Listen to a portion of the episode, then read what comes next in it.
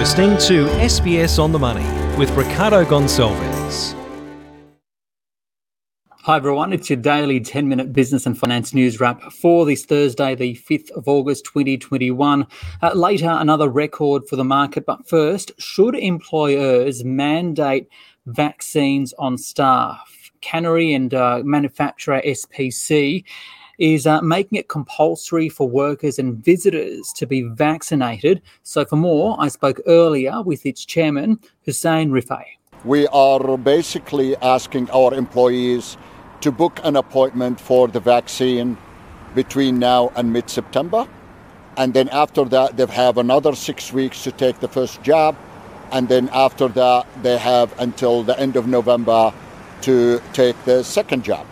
Uh, and you know the whole idea out of it is to allow enough time for them to organize themselves, but also to allow enough time for a vaccine to go through and be uh, you know at the GPs or the vaccination center, and for allow them all to get their jab. So, to what extent is this mandatory for employees and all visitors? It's for all parts of the business, and it's mandatory for all employees and visitors.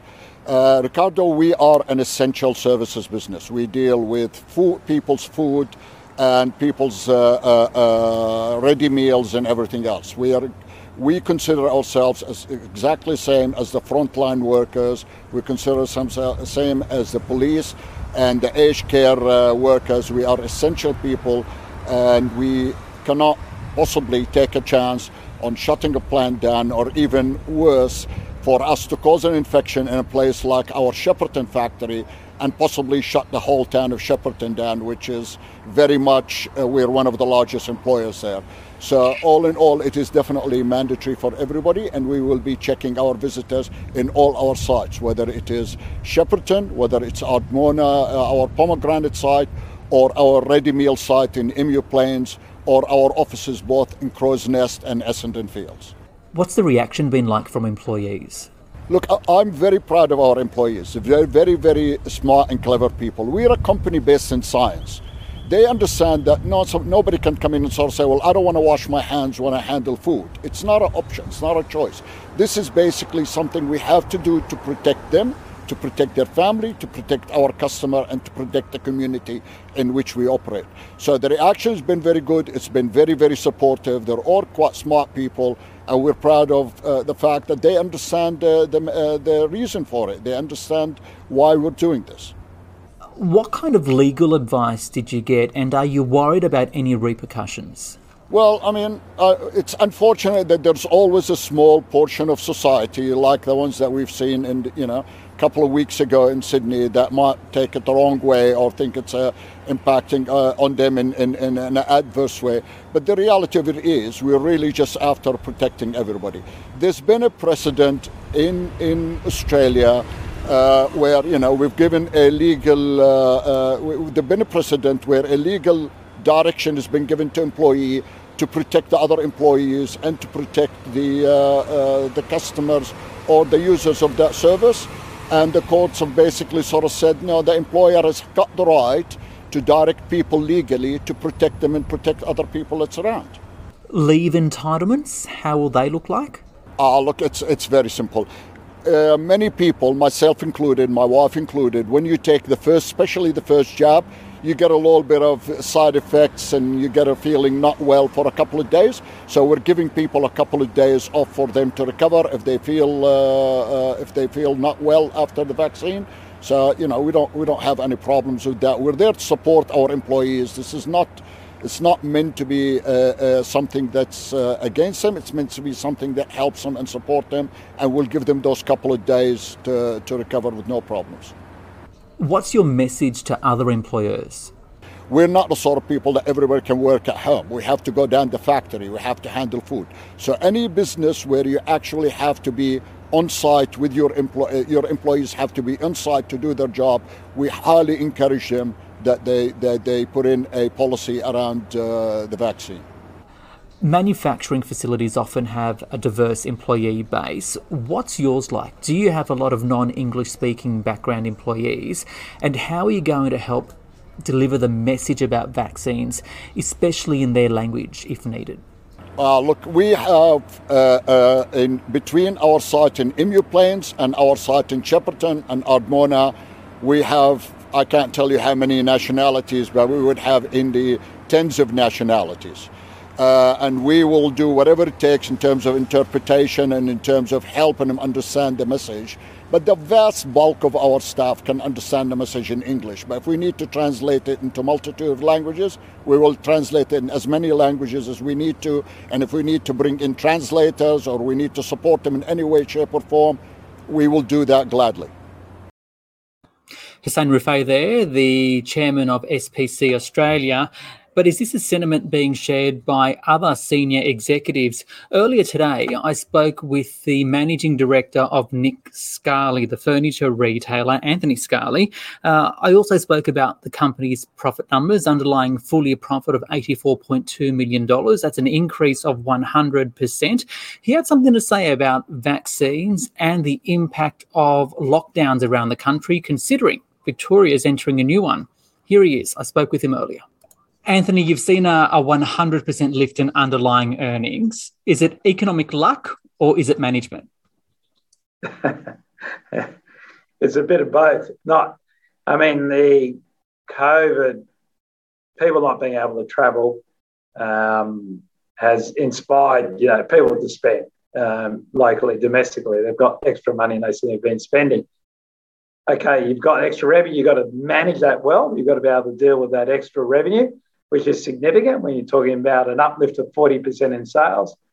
So um, I think our team, the whole, did a great job in distribution, particularly where even though there was a huge escalation in, you know, furniture being sold, we were able to deliver that without incurring really extra costs, uh, demonstrating the real leverage of the business we have in terms of our infrastructure being as you know being a fixed cost. Is there anything that you've learned over the past 12 months, whether it be supply chain, maybe something to do with online sales or technology, that COVID has forced you to step up? Yeah, it was certainly on the online. Look, you've seen our online growth. our long, online growth was um, unbelievable. It was far outweighed the sales growth in our stores. And what the main thing I learned, I really didn't think people were willing to buy premium lounges online. I thought they really needed to sit in a lounge, but that I'm being proven wrong because we are just seeing that continue to grow. So there's certainly that's a big lesson from um, COVID. Um, a couple of economic things. Victoria's going into its sixth lockdown now. Sydney's lockdown continues. To what extent do these lockdowns hurt the business and how does it bother you personally?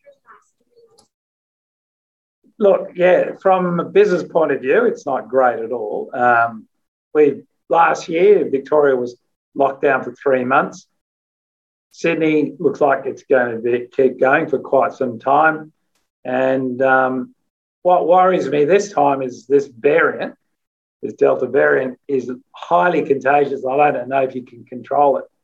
Yeah, I think if we're aiming to get it to zero, I think that's unrealistic. What's the other option? We can't stay locked down forever. I guess the vaccine is the only other option we've got because um, I just don't think we're going to have zero cases going forward. So it's a real issue for the government and business. And speaking of vaccine, today we heard from the uh, chairman of SPC mandating all employees and visitors be vaccinated against COVID. What's your policy? Well, it's not that it's compulsory. Um, we're in, our policies, we're encouraging our employees to get vac- vaccinated, I think is a way to approach that. I, I'm not sure, even legally, it's going to be there may be a legal challenge in respect of that what SPC did today because you know um, I, I, think the smarter ways to try really really encourage our people to get vaccinated.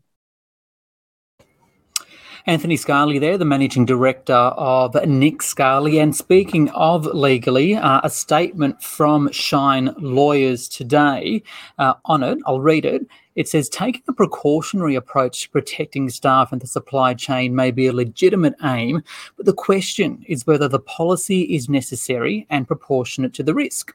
Robust evidence should support the company's position, but of course, the risk profile can change rapidly with the new introduction of new coronavirus variants throughout the pandemic. The policy will only be reasonable if it is genuinely straightforward for staff to be vaccinated with no unreasonable deadlines or penalties.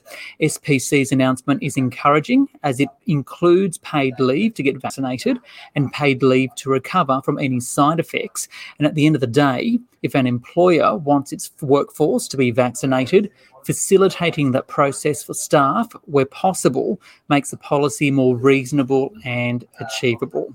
Now to the Australian share market, which did rise today. The S&P ASX 200 up 0.1% to a record 7,511.